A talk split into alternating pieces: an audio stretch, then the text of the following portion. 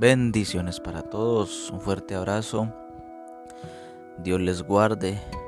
Espero que tengan un inicio de semana excelente en el día de hoy.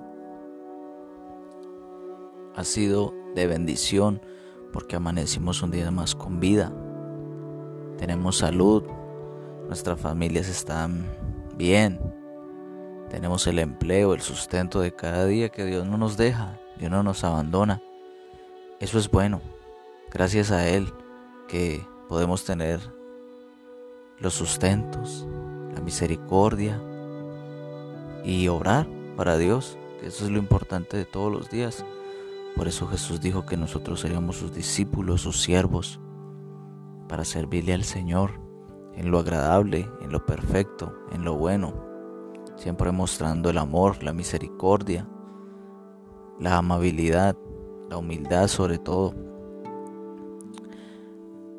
Yo creo que en algún momento de nuestras vidas nos hemos pensado lo que es la tentación, es tremenda, ¿no? Es esa seducción que pone el enemigo.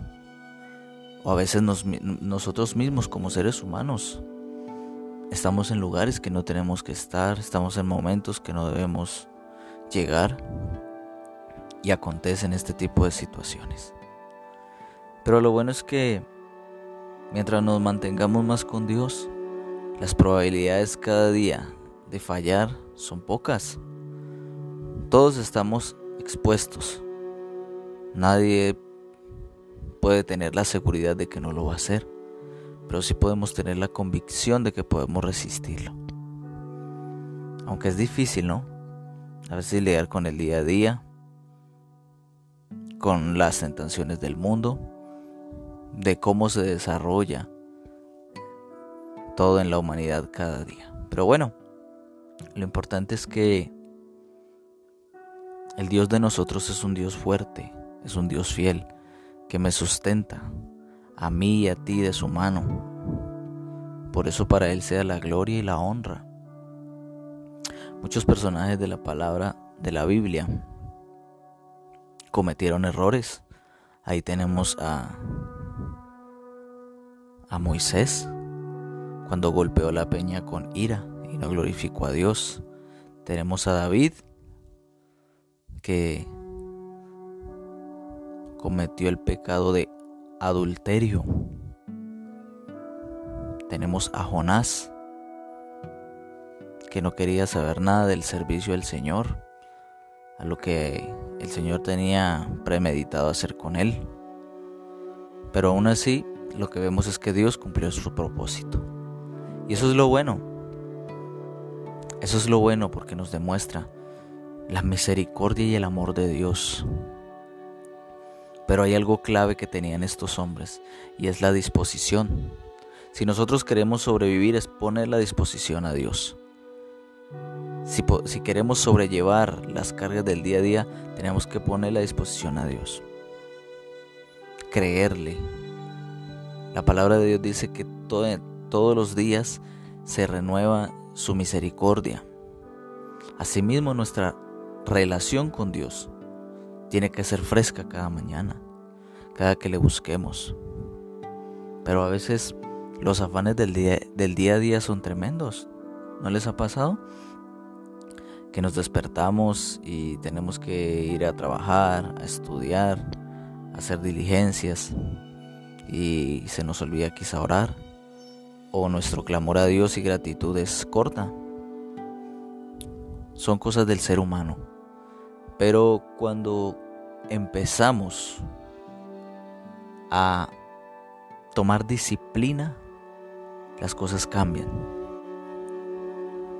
Recuerde que la tentación y el enemigo quiere hacernos caer en cualquier lugar, en cualquier parte.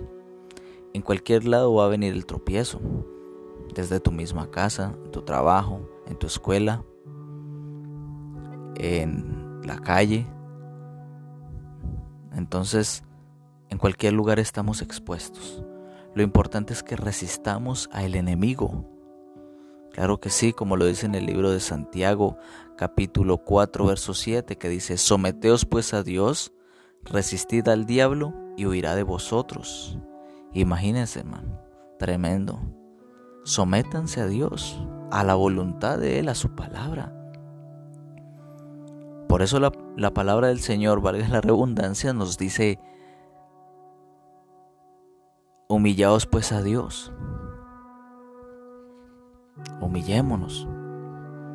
Nosotros tenemos que reconocer el mal que conlleva vivir dentro de esta piel. Jesús dijo, orad y velad para que no entréis en tentación. El espíritu de la verdad está dispuesto, pero la carne es débil.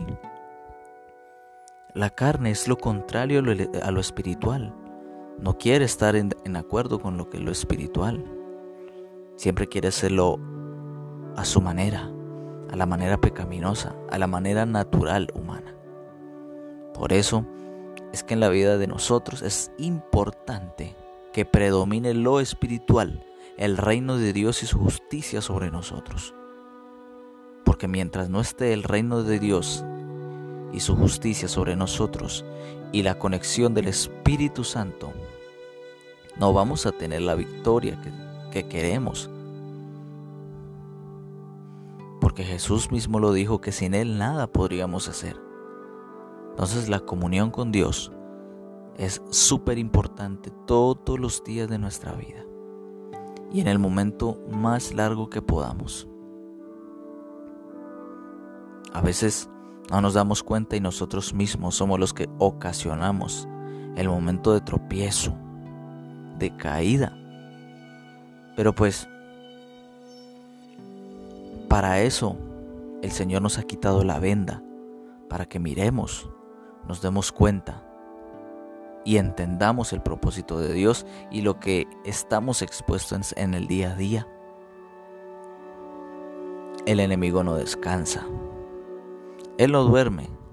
Él está atento ahí. Dice la palabra que anda como león rugiente, buscando a quien devorar. Tenemos que estar alerta estar pendiente, qué nos rodea, de qué nos impregnamos cada día, de qué nos empapamos. Pero tú, amigo mío, que escuchas, amiga mía, no te preocupes. No te preocupes.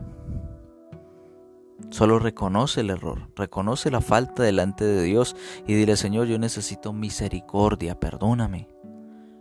Pero hay algo más clave que necesito es fuerzas. Todos en algún momento de nuestras vidas hemos sucumbido a, las fuerzas. Todos. En nuestra vida espiritual, aún en nuestra vida terrenal que hemos sentido que no queremos vivir algo más. Pero tenemos que conllevar y tenemos que afrontar la situación. Recuérdense algo que el Evangelio de Cristo no es para cobardes, sino para valientes, para aquellos que se tropiezan, pero se levantan. Jesús mismo lo dijo, es imposible que no vengan tropiezos, es imposible, pero hay de aquellos por los que viene el tropiezo.